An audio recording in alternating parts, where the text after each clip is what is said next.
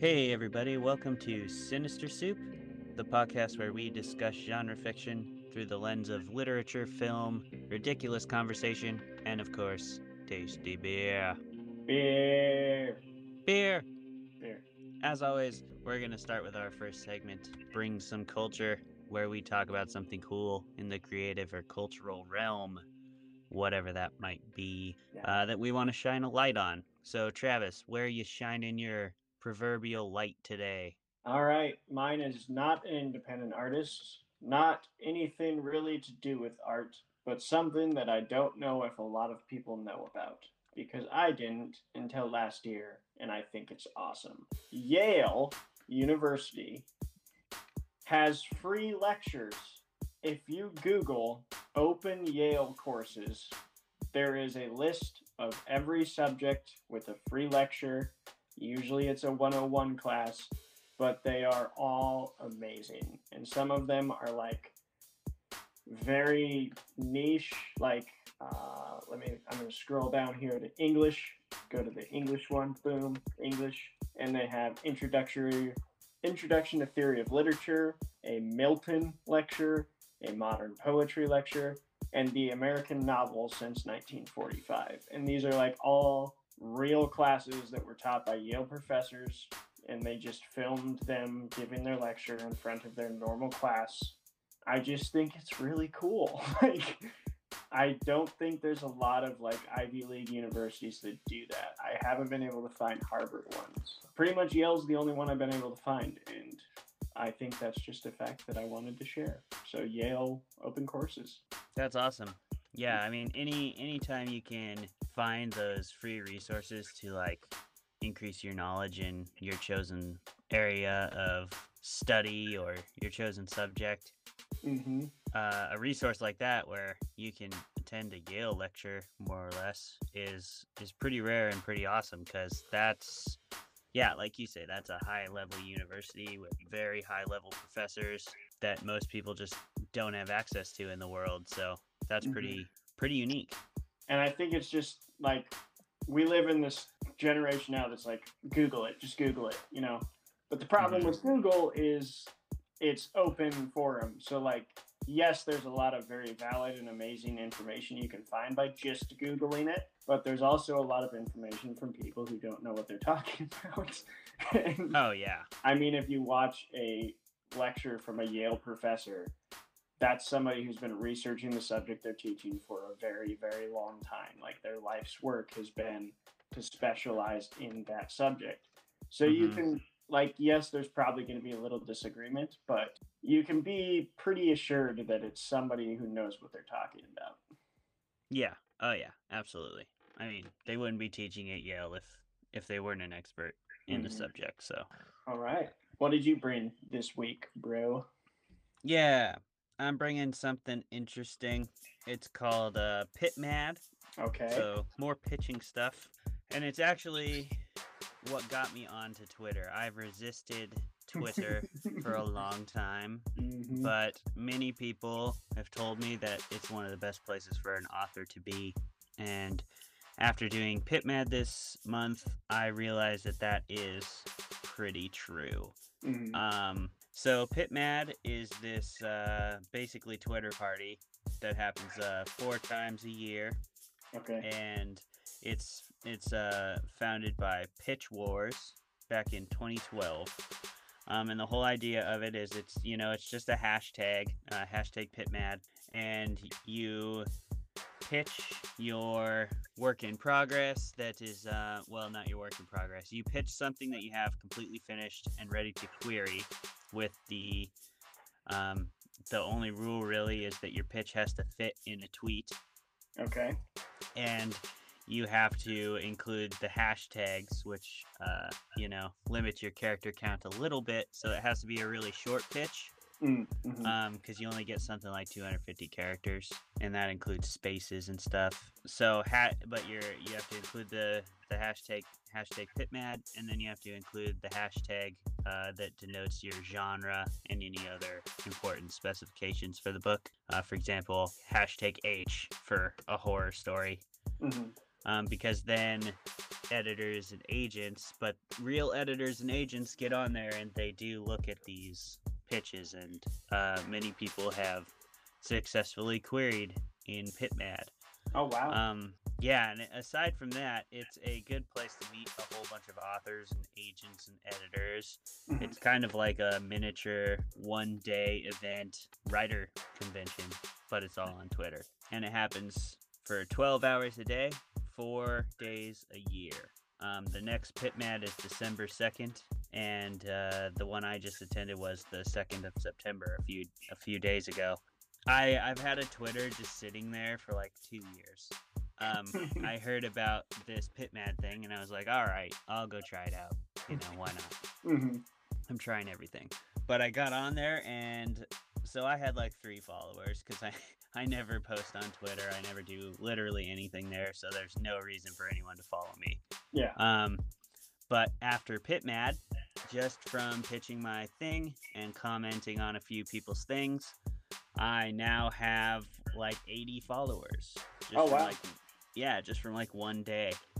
Um, and I realize what people have been talking about with Twitter and why they so many authors on there. It's because every literary agent is on there, every literary agency Yeah. and editors and just every writer it seems like uh, so it's really easy to put yourself right into that community on twitter and pitmad's a great place to start hmm um, it's also just a great place for anybody who's established so yeah i think uh, if you're a writer looking to submit you should check out pitmad the next one on december 2nd uh, it goes from 8 a.m to 8 p.m eastern standard time All right. December second, PitMad. Yeah Sounds awesome. I mean, yeah, I I have not been exposed to the that side of the power of Twitter either, so I guess maybe I could give it a shot again too, but I was definitely also like you avoiding it, but it sounds like that kind of thing will really get you a leg up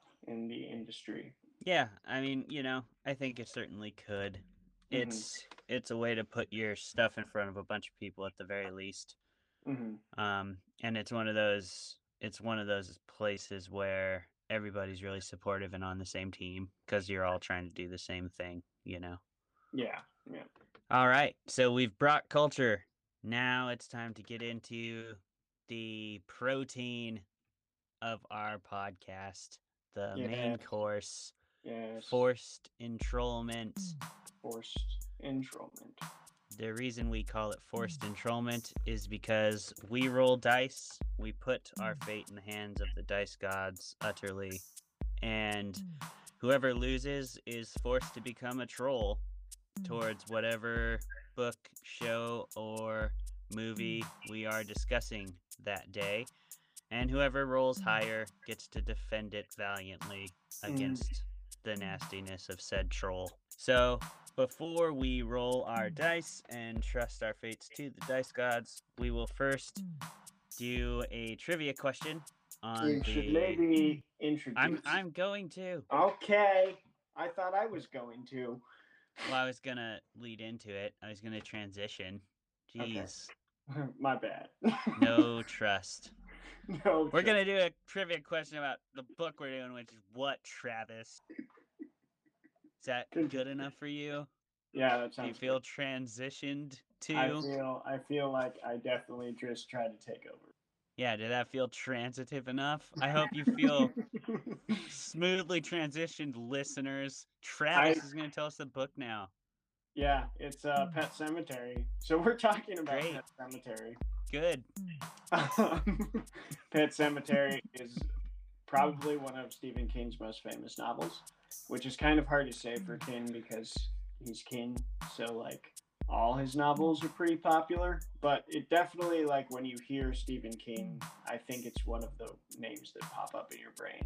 Is mm. Pet Sematary right alongside like The Shining and Cujo and Mm. Anyway, the book focuses on a doctor who has mm. moved his family into a sort of country home in a small town mm. and has started a new position as the doctor in the small town, one of the only ones. He has a small child, a son, and uh, who I think is like very young, like three maybe. I don't remember the exact age, but uh, he's very young, just a toddler.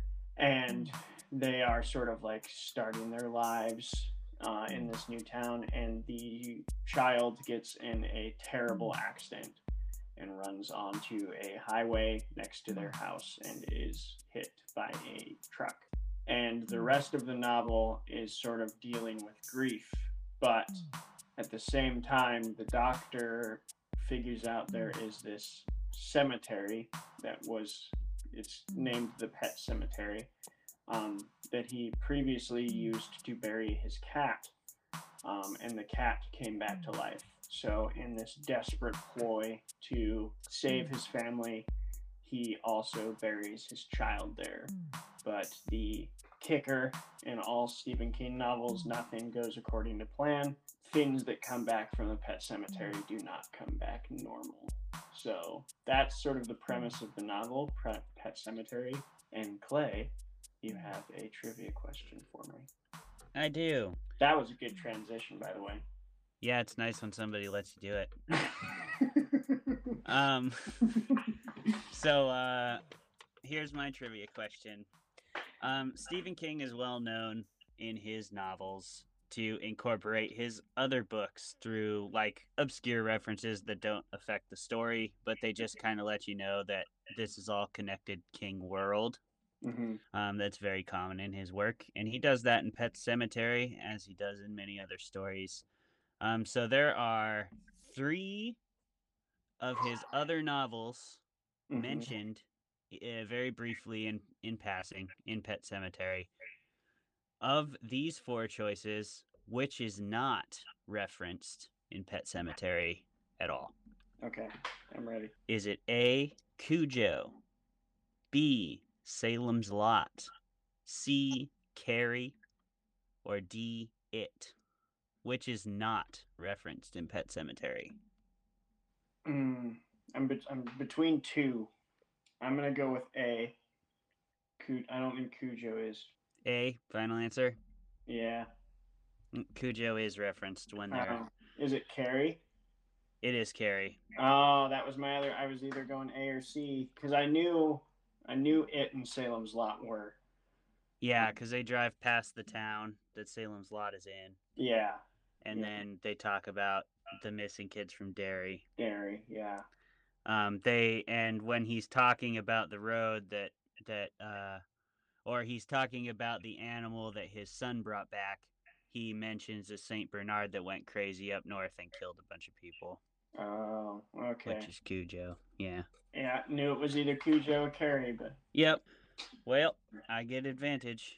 I thought maybe like the same car that he drove was was the same car from Carrie, but I was wrong. Oh wait, that's Christine. I'm so dumb. Anyway. well, yeah, it's it was uh, hard to say. Let's roll. Dice God. All right. What you got? A 12. 17. Nice. All right. Timer starts now. Okay, so as the defender for Stephen King's Pet Sematary, I have a pretty easy job today because this book is so terrifying and just utterly dark that even Stephen King didn't want to publish it. This is kind of a well known uh, trivia fact about this book, but it's widely regarded by many fans and by Stephen King himself as his darkest, uh, most most disturbing work. And he wasn't going to publish it, but he like was running into a deadline, and his wife was like, "Just publish Pet Sematary. It's really good." And so he did and it became one of his biggest selling novels of all time, behind like The Shining and uh, some of his other super successful work, like It, of course. It's had several movies attempted, none of which can do it any any justice because this book truly is a really really terrifying read. Um, dealing with grief is hard enough but when you have to deal with it in its most like malicious and heartrending form which would be like your own loved one coming back and trying to murder you, uh, while also having this sort of supernatural intel on your life outside of the family. Because um, when the kid comes back, uh, there's it knows a lot of things about people. It's got this spiritual essence inside of it. Uh, and it knows all the darkest secrets of its parents. It knows all the darkest secrets of uh, the neighbor who had been helping the characters throughout the book. Well, maybe not helping is the right word. he is the one who shows them the pet cemetery, but um, that is to bring the cat back initially because what happens is you know the cat gets killed and and the dad's like oh no my daughter was away and she's gonna she's gonna freak out because her cat's dead and so he brings the cat back to life. And the cat it gets mean and stuff. It doesn't actually kill any people or try to. Um, it just kills a bunch of starts killing a bunch of animals and smelling like death and stuff. So he's kind of like yeah it's different but you know he's still here technically. And that idea even with the cat you know like when the little girl comes back she immediately is like this isn't this isn't church you know mm-hmm. and just thinking about that whole concept of we always like want that person back you know i mean it's so hard to cope with when you lose a person that they're truly truly gone and that you're never going to see them again you can't help but want to do anything you could to bring them back. But death is a natural part of life, and trying to res- trying to reverse it is like an age-old thing that we are warned against because it's just it's not ever going to turn out good according to all lore that has ever existed. Mm-hmm. And that like you say, that exploration of grief that the book is centered around is key because the only way to like get over that sort of grief is to work on yourself and connect with the people that you do have around you and find a way to move forward. Whenever we try to move back and reverse our grief or wallow in what we've lost, that's only going to suck us down too and make us more miserable than we could ever overcome. And that's this book shows that with a personification through this dead son coming back to murder his own family. Because mm. that's what grief does. It it can tear families apart. It can kill people. It, it can lead to suicide. It can lead to broken relationships, broken marriages. I mean, that happens all the time when when a kid dies, the parents break up. You know, that grief does destroy people. Listen, I'm not going to sit here and say that King doesn't know what he's doing. um, that would be really stupid to be like, oh, you're looking too much into it, Clay. Like, it's not that deep. Now, King has a grasp of the English language that uh, not a lot of people do. Um, and he definitely explores those themes, and he does so well. But in the realm of his sort of greater universe of terrible things that happen in the state of Maine, um, this is probably the most boring entry of all of them, in my opinion. Because really, what happens? Cat dies. They take the cat in. It's a very like spooky forest, which is very atmospheric. Then the kid dies, and they take the kid to the cemetery, and then the kid comes back. And like, there's really only three major horrific events that happen in the whole book, and the rest of it is just a man like incredibly depressed.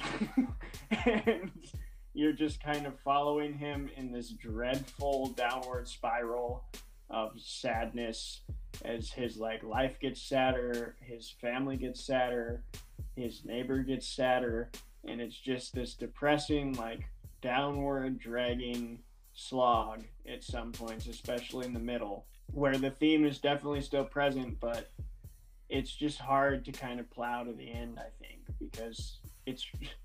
I just don't want to read about that kind of depression sometimes. Like, I get that it is a part of life. I get that it's exploring a greater theme of death and uh, sadness and grief and how to not grieve. But in the end of the day, like, I'm reading King for sort of the horror aspect, and to read 90 to 120 pages of just sadness and then get to like the horrific reveal of his child coming back, that was like, eh, man, that was a lot.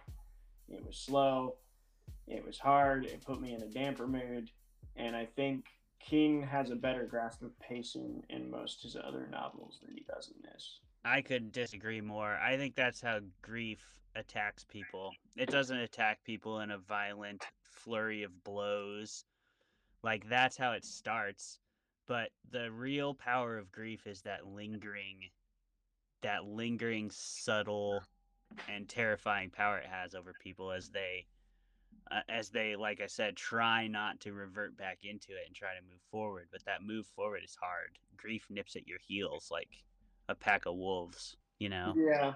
Um and I think that that subtle terror is there throughout still like there's always this question of like how evil the cat is. you know, like he catches it hanging out in uh his daughter's closet and stuff.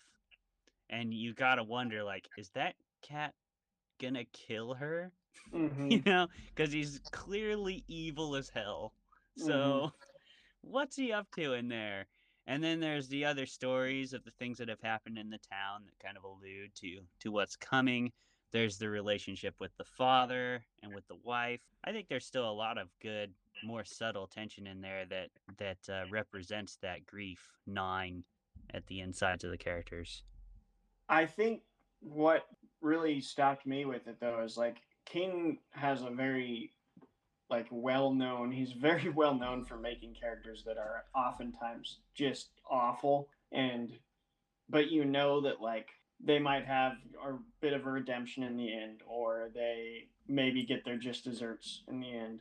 I don't think like when you spend so much time with one of his characters like you do in Pet Sematary, he doesn't that sort of awfulness came out even more where uh, the protagonist it has a lot of like outdated views and is kind of just not the best person even though he presents as a good guy at the very beginning. Like as you kind of learn about him and how he deals with things it's he becomes less and less likable. Same with the neighbor.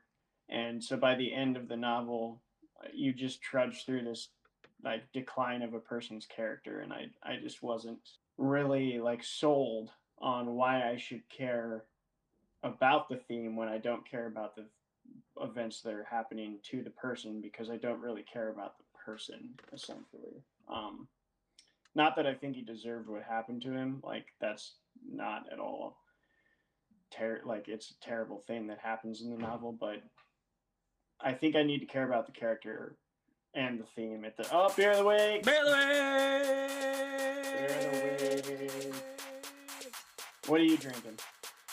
All right, I'm drinking the Crosscut Pilsner. Uh, last week I had something from Icicle Brewing in Leavenworth, and I'm doing that again because I got a big mix pack. So this is the Crosscut Pilsner, and it's more of a go-to for me because I like pilsners and I like Icicle. I have had this beer before, but I wanted to recommend it because it is really tasty. It's won a lot of awards. It was uh, judge's pick uh, for the Northwest Best of the Northwest. Um, it was the Summer U.S. Beer Tasting Championship Best of the Northwest gold medal for Washington Beer Awards. So lots of people like this beer. It's really tasty. Right on. I am drinking a Voodoo Ranger New Belgium Juicy Haze IPA. Oh God, hmm uh, Voodoo Ranger, man. I gotta say that's a, not ever been a good a good experience for me. They specialize in IPAs, and their IPAs are, yeah. We'll Let me know what you think. I've never had a Voodoo Ranger that I liked. I tried a few. Uh, All right right. for you, bud. Here we go. Yeah. Yeah. Mm-hmm. That How's is that? a mix mixture of hazy IPA and citrus, which is the two things I hate the most in a beer. Was this another blind recommendation? yep, Mm. I'm gonna keep doing that. Yeah, I mean, it's a good way to go. Uh, Yeah. Except for you're not always going to be happy. Nope, I'm not today. Bummer. The crosscut pilsner is delicious. Oh, that's nice. It is. I'm very happy for you. Yeah, it's good beer. All but I knew that going in. To be fair, Yeah, you made the right decision today. what do you really got to say about Pet Sematary? That was that was hard because not only do I like Pet Sematary, not only do I think it's a good Stephen King book, it's my favorite Stephen King book. Is it? it is. oh, Uh, that's I, re- funny. I really wanted To to, defend to defend it this time, but I didn't get that trivia question. Yeah, I think everything you said I agree with, plus more. And I think it's the essence that the movies have never been able to catch is just the pure like dread that Stephen King conveys in this film. I remember the first time I, in this book, sorry.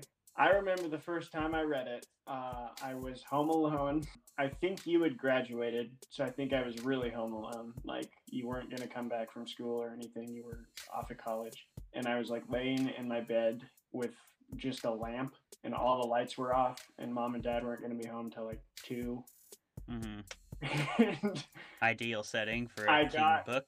yeah, I got to the scene when he like carries his son into the forest and just the descriptions of like every piece of earth he's walking on and you can tell the wendigo is like around him but he can't see it and he's afraid to turn around.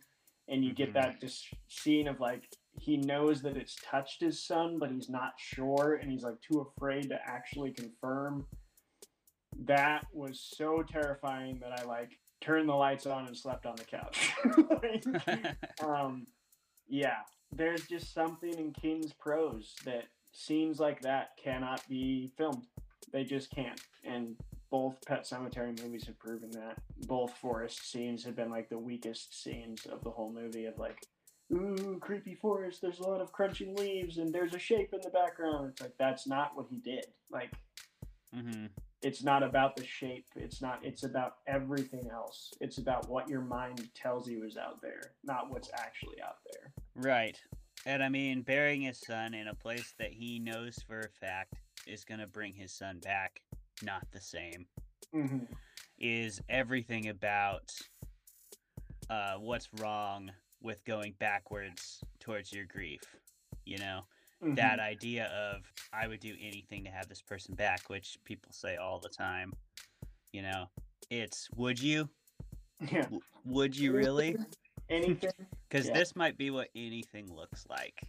you Mhm. know and that's not something you want it's better to move forward and leave well leave what's dead dead Mhm. uh, as they say in the story Mhm. but um yeah i mean it's an extremely chilling novel i can totally see why king didn't want to publish it Mhm. um, it's super dark, really gut wrenching to read in many different ways. Like your gut wrenches from fear, your gut wrenches from grief, your gut wrenches from sadness. There's not a whole lot of like upside in the novel. no it's very very sad um Yeah, it's very sad. very downward. But I think my biggest lie was the characters because I do actually think sometimes King does write just like d- just awful char- like people as Mhm. characters, and you're like, wow, I can't wait for this person to like get the King treatment. But I think in this book, pretty much all his characters were good, Mm-hmm. but it's like what happens when good people take the wrong choice because of like extenuating circumstances. I think especially the neighbor. The neighbor is like a really nice old man and his whole like I think his whole justification is I was just trying to help. And like the answer is, well, this is what you helped. Yeah. and like Mhm. this is what happened. Now you're going to die. And I Mhm. think that was like maybe why that book is my favorite because King's characters feel a little more real to me in this one than some of his other novels, especially because they're good people, but they do make the wrong choice, and the wrong choice comes back with severe consequences. Yeah. The uh, the circumstances of the novel are obviously very extreme Mhm. because again he is using like literal personifications of these things like grief and like uh, you said just trying to help these concepts that people always uh, express when they're feeling these uh, feelings of deep sadness and depression around the loss of a family member or some tragic event. hmm And he does a great job of showing that with like literal characters and literal events. That's kind of what the whole novel is to me. hmm Um, and yeah, I think something he does really well in that respect is he shows that, because like you say, these characters are like, uh, societally speaking, they're like your upstanding citizens. Pretty much Mhm. all the characters at the beginning of the book, right? You've got like the neighborly old couple that's all friendly and baking cookies and watching the kids, and they're like the perfect neighbors, right?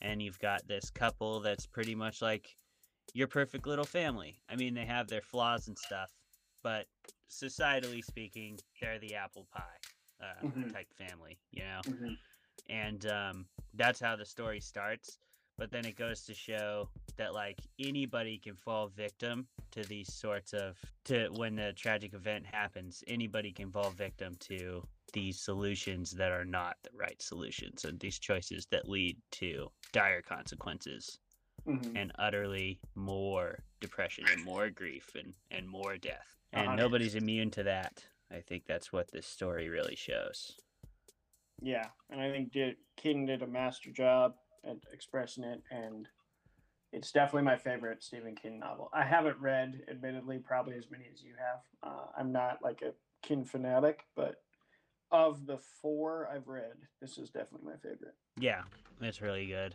It's definitely one of the best. Um, I like The Shining better personally, but this is probably my second favorite. Mm-hmm. I would say, yeah, I mean, it's an excellent novel, just excellent. So if you haven't read Pet Sematary yet, you definitely should. Even if you've seen the movie, so you're like, eh, it's not really my cup of tea. Well, the movie doesn't. It's not enough to tell you that No. if you like horror and you like Stephen King's style, then you should read Pet Sematary because again, it is a book that even scared the king himself. So, Yes, uh, and the should- movies do not do it justice. no, they do not. Yeah. I would say the only thing when I first read Pet Sematary, the only thing I didn't like about it was like, why would he go to the Pet Cemetery? It makes no sense. it makes no sense. Why would the old man take him up there? He knows what's gonna happen. Like, but then the more I read it, the more I realized like what I've been talking about all episode. But it's like those literal personifications of people's desperation in the face of Mhm. tragedy, and they people would do a stupid thing like that because if there was any chance it would work, they would try it. hmm If that in in situations like losing your three year old son.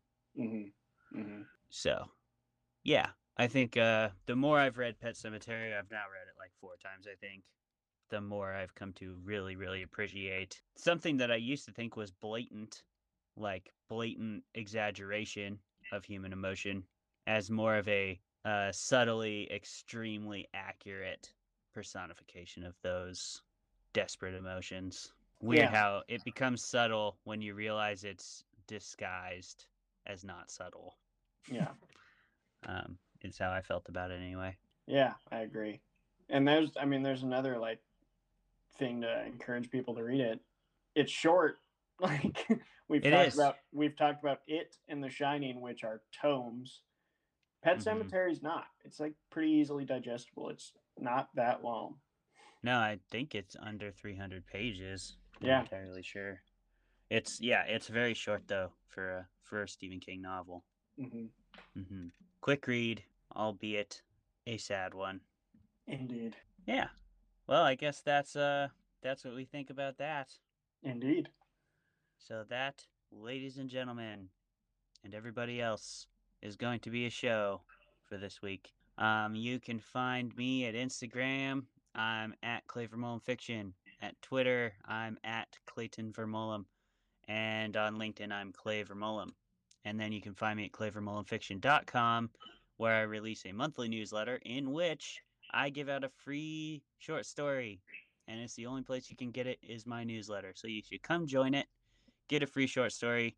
It's always about some monster or other, and it's usually horror, sci-fi, or fantasy. So, yeah, come on over, clayvermolumfiction.com and, and join me. Link in the bio. Travis, where can people find you? Uh, at T Vermolum OG on Instagram and at T Vermolum on TikTok.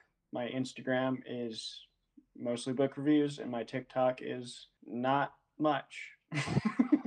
Yeah. Which I say every week, but really it isn't. I haven't made any more videos. But check out my Instagram. Check out Instagram. That's the place to be. Travis is reviewing lots of books on there. Mm. Uh, and, you know, that's what we do on this show. So, in theory, you should like it. Go check it out. All right. Thanks for tuning in to Sinister Soup this week. Head down to the episode description for links to the shout outs from our Bring Some Culture segment and for links to all of our stuff. So, yeah, check all that stuff out. And we hope to see you next week. Until that time, I've been Clay Vermolum, And I have been Travis Vermolum. and we are both still those people. Bye. Bye.